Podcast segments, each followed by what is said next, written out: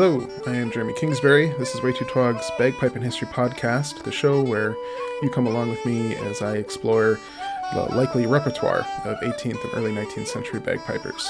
Let's listen to some tunes.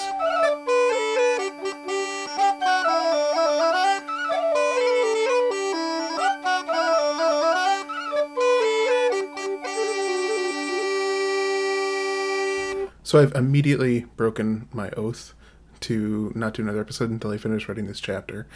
But uh, I realized that today, when I'm going to be posting this, the 20th, I think it's the one year anniversary since kind of rebooting the podcast. So uh, it seemed weird not to post or do something. So we're going to do that. So this is not going to be a typical episode. I'm not going to go to the mail coach or uh, do a bunch of research or um, really talk about many connections of these tunes, but uh, I am just going to play a whole ton of music.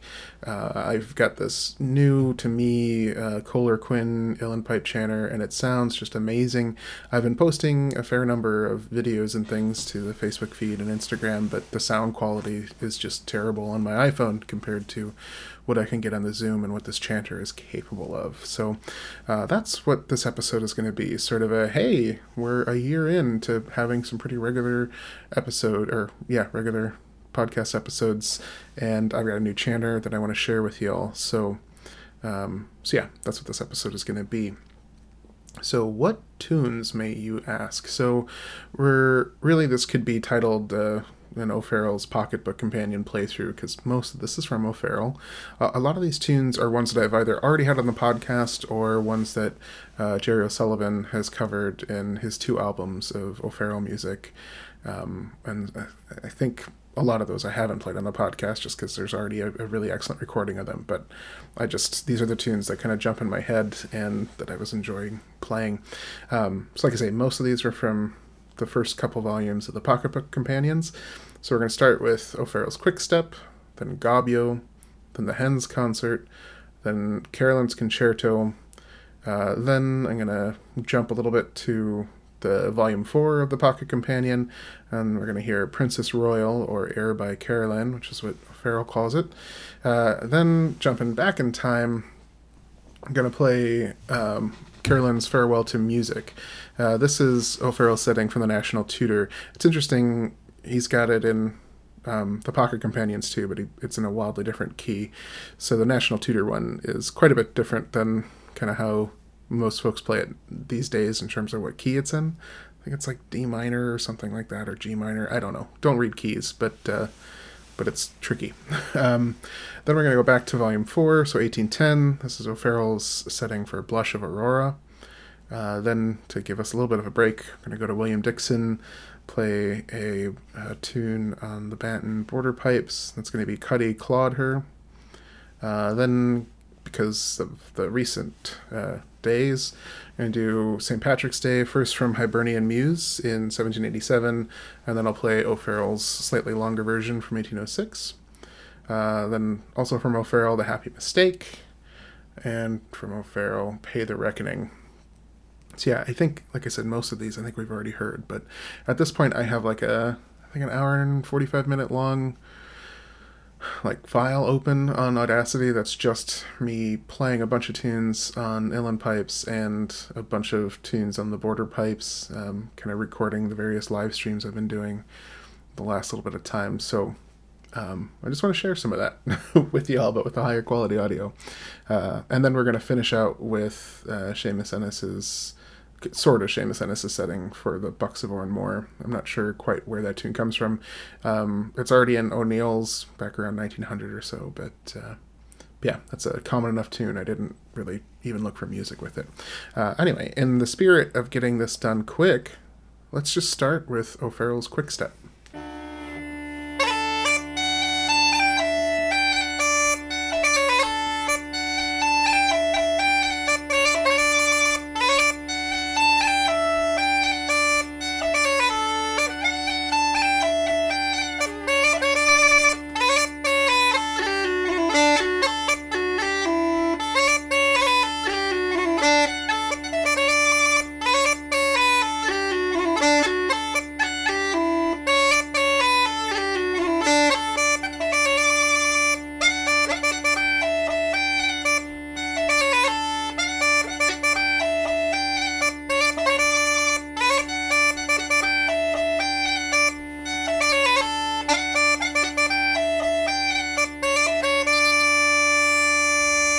So yeah, you can maybe kind of hear already, but the so, so this chanter is amazing. I love it. Uh, it can it takes considerably less pressure than my uh, set of uilleann pipes uh, from Dave Povair, considerably less. So I actually had to make some pretty significant adjustments to the drone reeds, um, shortened up the tongues, and added a whole mess attack to the um, blades to keep them open with such short tongues to get it kind of sounding fairly steady at this lower pressure. Um, but yeah, having such a low pressure chanter has been just really liberating for being able to bounce back and forth between octaves pretty quickly. Um, getting my grip on the chanter is still a little challenging, so occasionally I can hear little bits of air kind of wisping out from under my finger holes, and um, I'm also, you know, it, part of it is getting used to the positioning. There's all these keys now on the chanter that I, you know, feel like are in the way. Um, so that's taken some time to get used to too, which we'll hear me explore with a little bit later.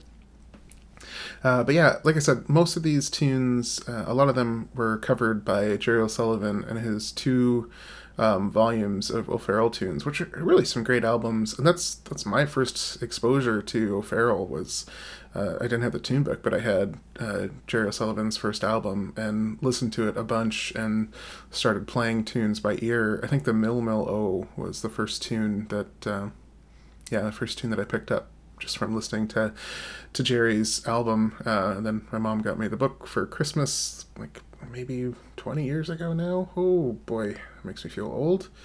Um, and then I just got sort of obsessed. um, anyway, so Quick Step, uh, Jerry does a good version of, uh, and this next one too, uh, the Gabbio. Although I have made some pretty significant changes to the way I play the Gabbio, it turns out. Um, kind of mixing the Gabbio and Durling up together maybe is my innovation or just my mistake. Uh, but anyway, here is the Gabbio.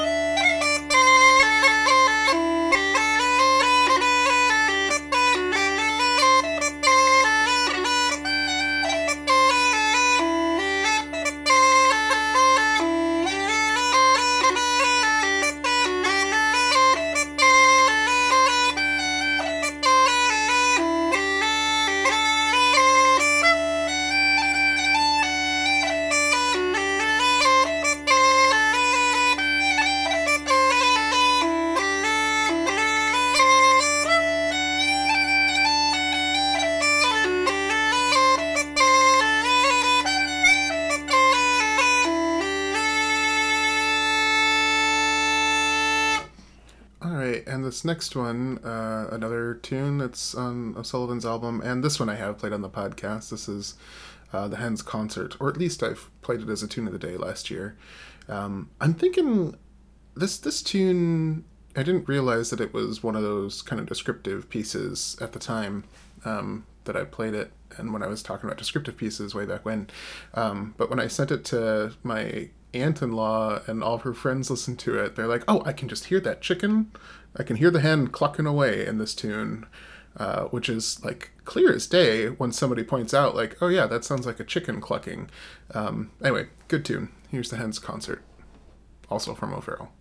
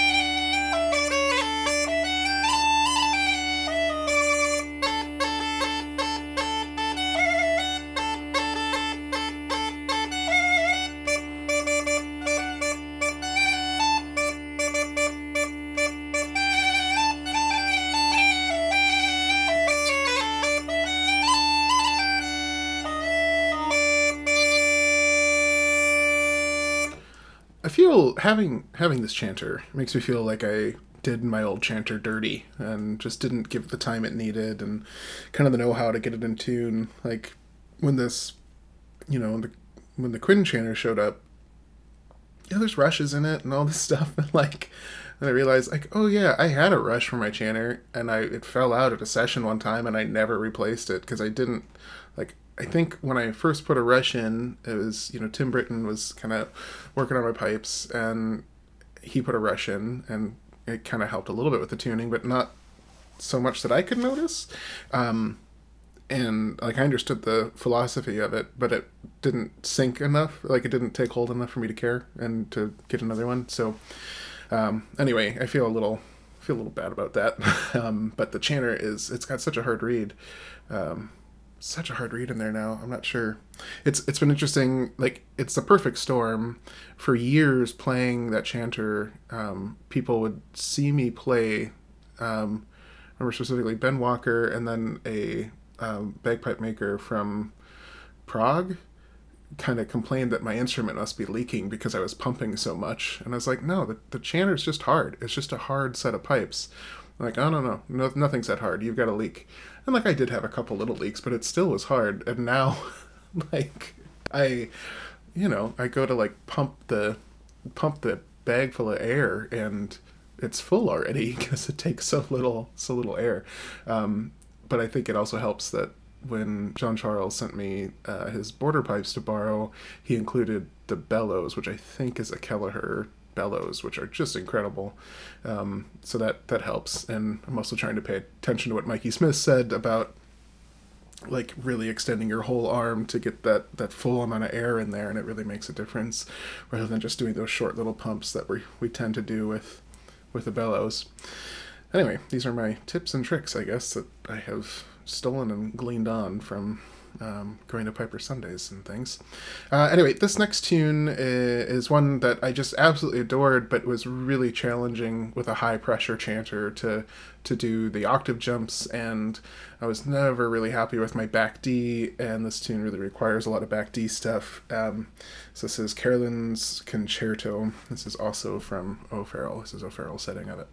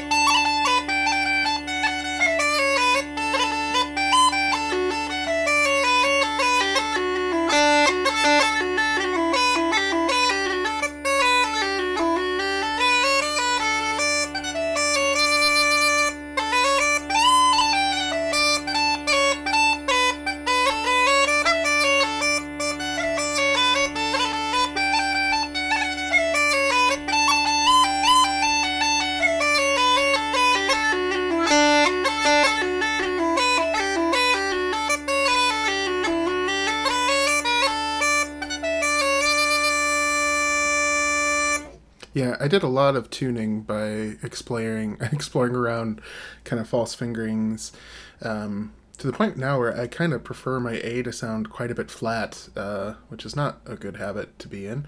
Um, but yeah, it's been interesting with this channel, like figuring out, okay, no, gotta gotta finger these things correctly to get them to sound right.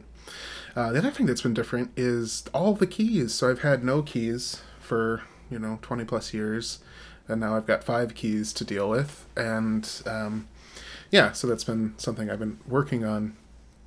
And one of the things I was really happy to do uh, was to. I remembered there was a tune that O'Sullivan played that I really liked the sounds of, and when I went looking for it in the book, I just couldn't play it. And I realized that it was because he was using a keyed chanter, uh, and so I went and did that. So this was uh, in O'Farrell's book. It's just called Air by Carolan, uh, Carolan, but this is uh, Princess Royal, is what everybody winds up calling it. Um, anyway, didn't didn't do any kind of deep dive. Like I said, this is sort of just me playing tunes. So uh, anyway, so here is um, Air by Carolan or Princess Royal. This was a really fun tune to play, uh, and it uses, I guess, just one key, um, and it's kind of slower, so it's manageable. But uh, it definitely took me a better part of a week to get comfortable with it, if I'm, if you can even call it comfortable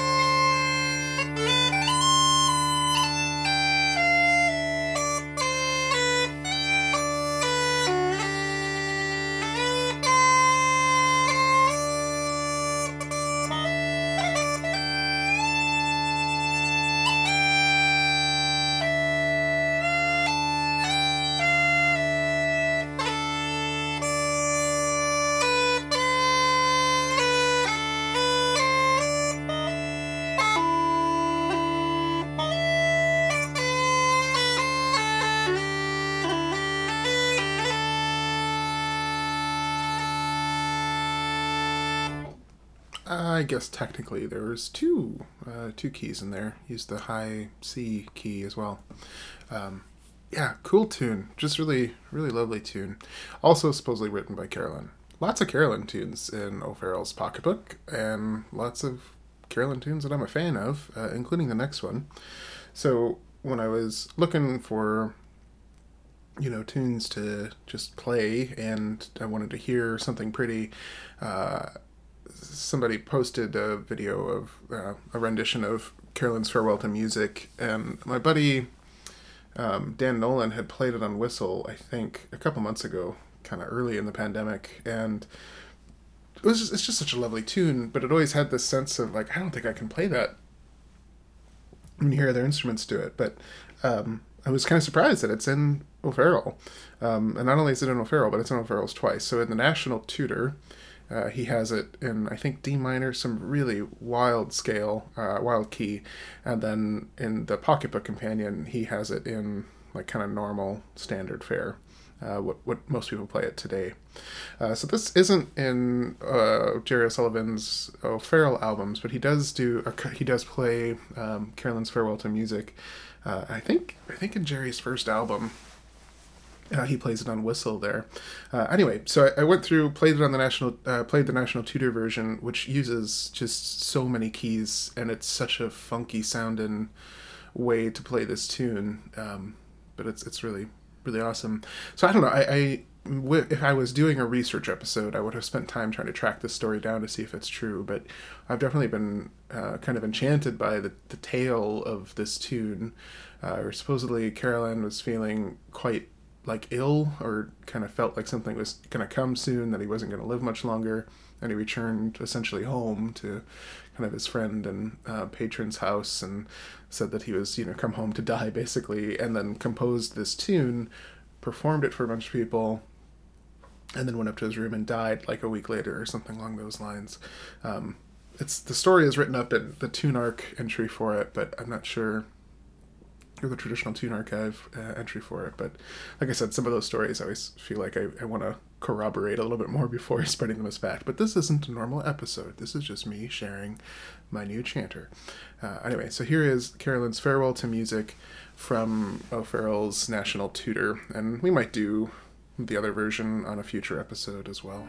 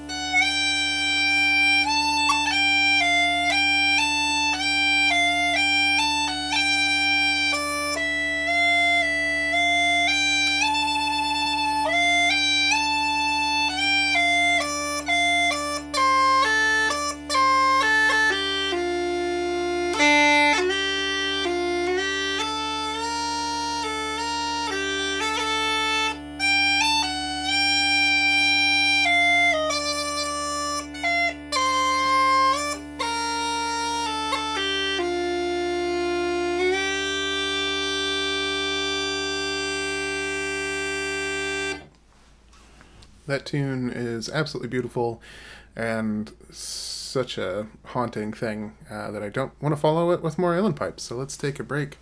Uh, I'm going to play a tune from uh, Matt Seattle's William Dixon book again. This is Cuddy Clawed Her. Uh, this is another tune that I'd, you know, if this was a normal episode, I'd want to revisit some. Um, based on the liner notes, this tune maybe belonged in my kind of um, 18th century sexual slang episode. Um, and there's a pretty gnarly setting in James Oswald that I'm going to try to do either on pipes or just on whistle for the future, so we'll probably hear this tune again. Uh, anyway, here's Cuddy Clawed Her.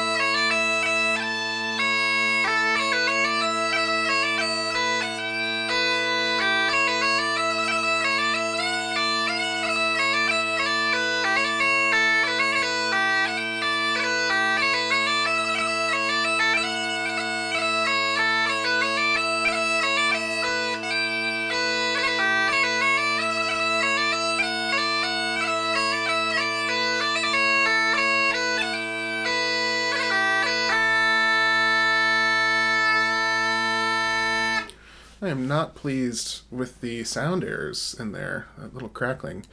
Um, it's really frustrating. Sometimes I will have to just, you know, well, well, when I went to make the album last year, there were all these just amazing tunes, whatever, that Oysterwise ran has like nearly 40 tracks on it so it's it's okay that i had to cut some things but a lot of my favorite tunes didn't make it on the album um, just because there was an error in the recording either a little crackling sound or um, kind of a clipping or peaking whatever you call that. And uh, yeah it was so i had to scrap it. And so i can hear that a little bit with the border pipe track which is a bummer.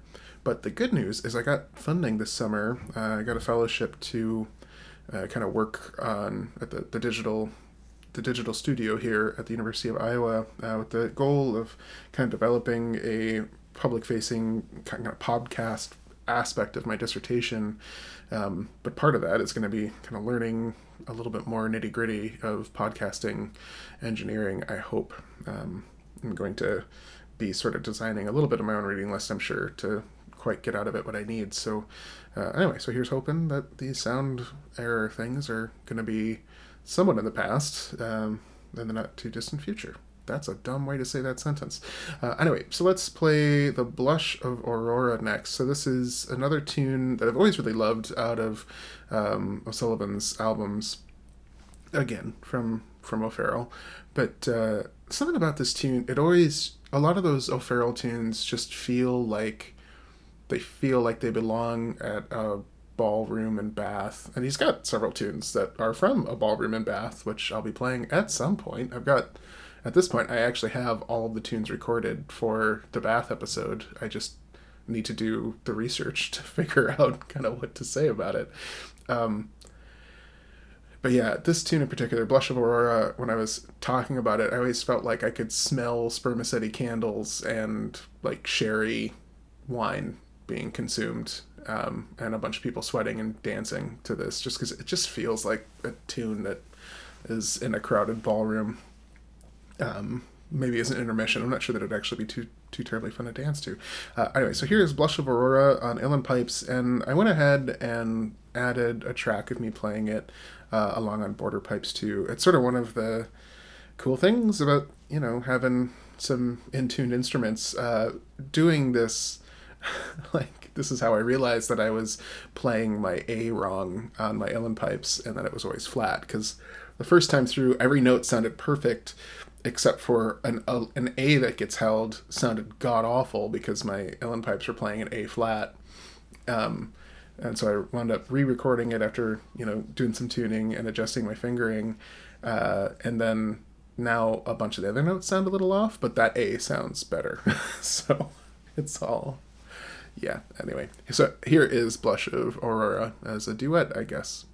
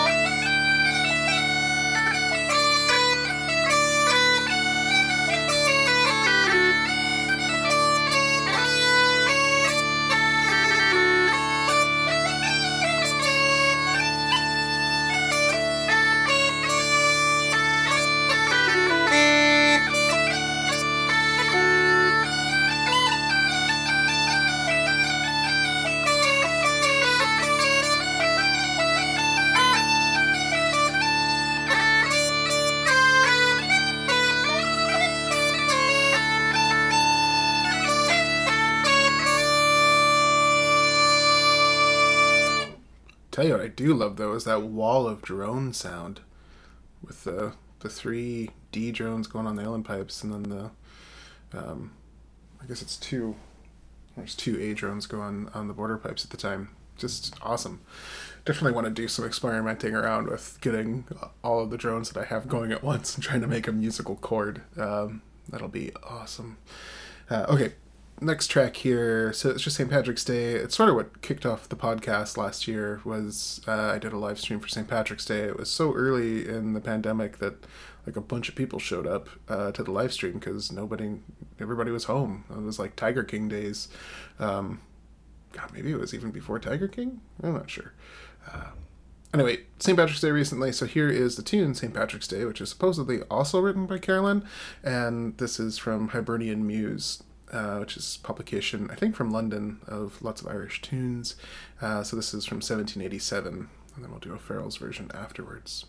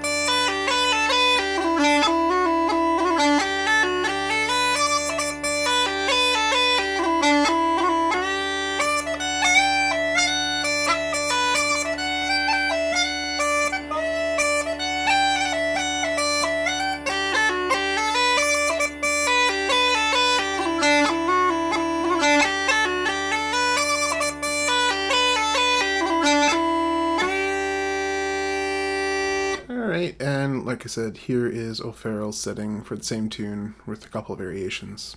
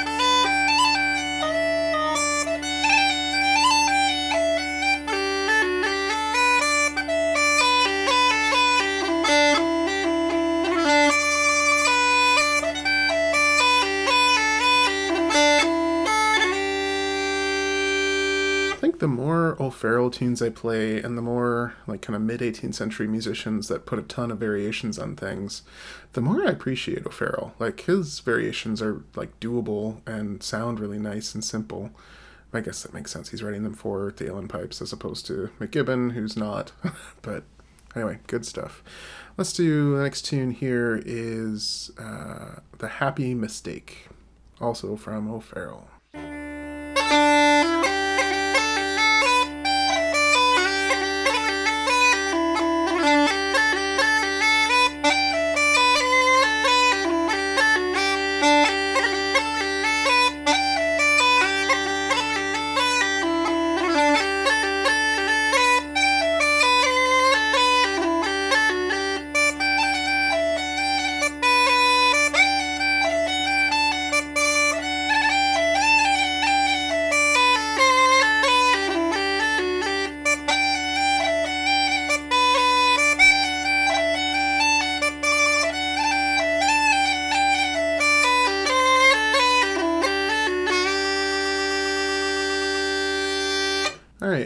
One more tune. This one has really been on the podcast recently. Um, it's been this season even. But anyway, here is Pay the Reckoning, which is also known as Jackson's Bottle of Brandy or Bobbing for Eels. But O'Farrell just has it as Pay the Reckoning.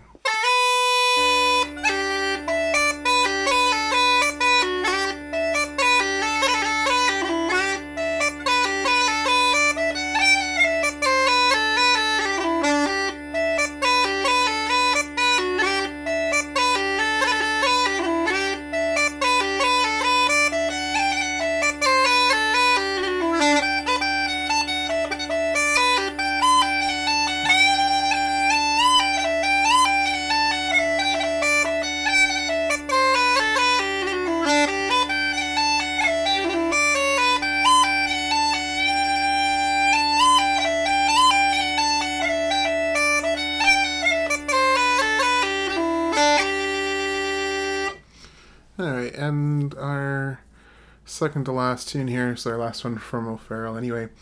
Um, so this is The Fall of Paris, which I played last year, kind of in the middle of the summer. But uh, uh, yeah, this is a good time to mention that my regs aren't set up yet for the chanter, so I can hit the regs and they're in tune, but the like again the volume and pressure is quite a bit off, so I'm gonna have to do some tinkering. So here is a reg-free Fall of Paris.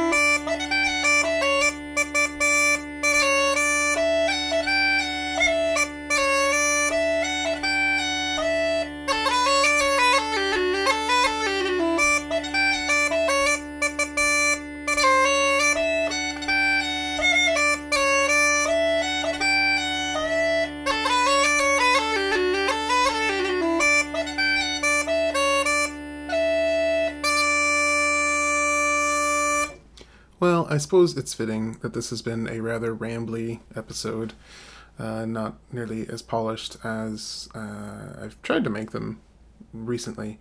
Because, uh, like I said, this isn't really an episode. Not really doing this because I've got to write that chapter.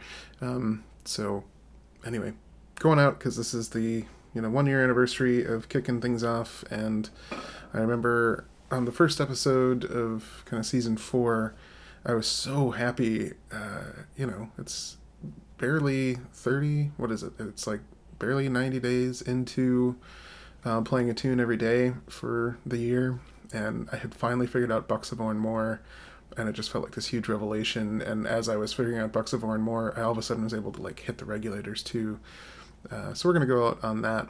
Uh, my setting for Bucks of More is sort of just from looking at the session and looking at traditional Tune Archive, but mostly just listening to uh, that video of Seamus Ennis playing it, where when he finishes it, people in the crowd are so excited. One dude reaches out and grabs his arm that's hitting the regulators, like, yeah, way to go, man. And every time I see it, it just makes me cringe, like, oh, the regulators, man. Uh, anyway, so here's of More thanks everybody for listening and hanging in there. And um, yeah, still probably gonna take another week off, if not two. I kind of timed this. Okay, hell or high water, I'm gonna write this chapter poorly because I'm I'm having to grade a bunch of things at the same time. So, um, but yeah, hopefully I can get grading done and um, get everything back on track and get the podcast going in a week or two.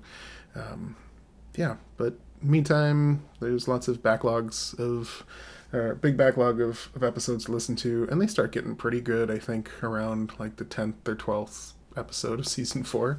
Um, maybe you could skip those first several. I don't know. Um, a lot more rambling, like this one has been.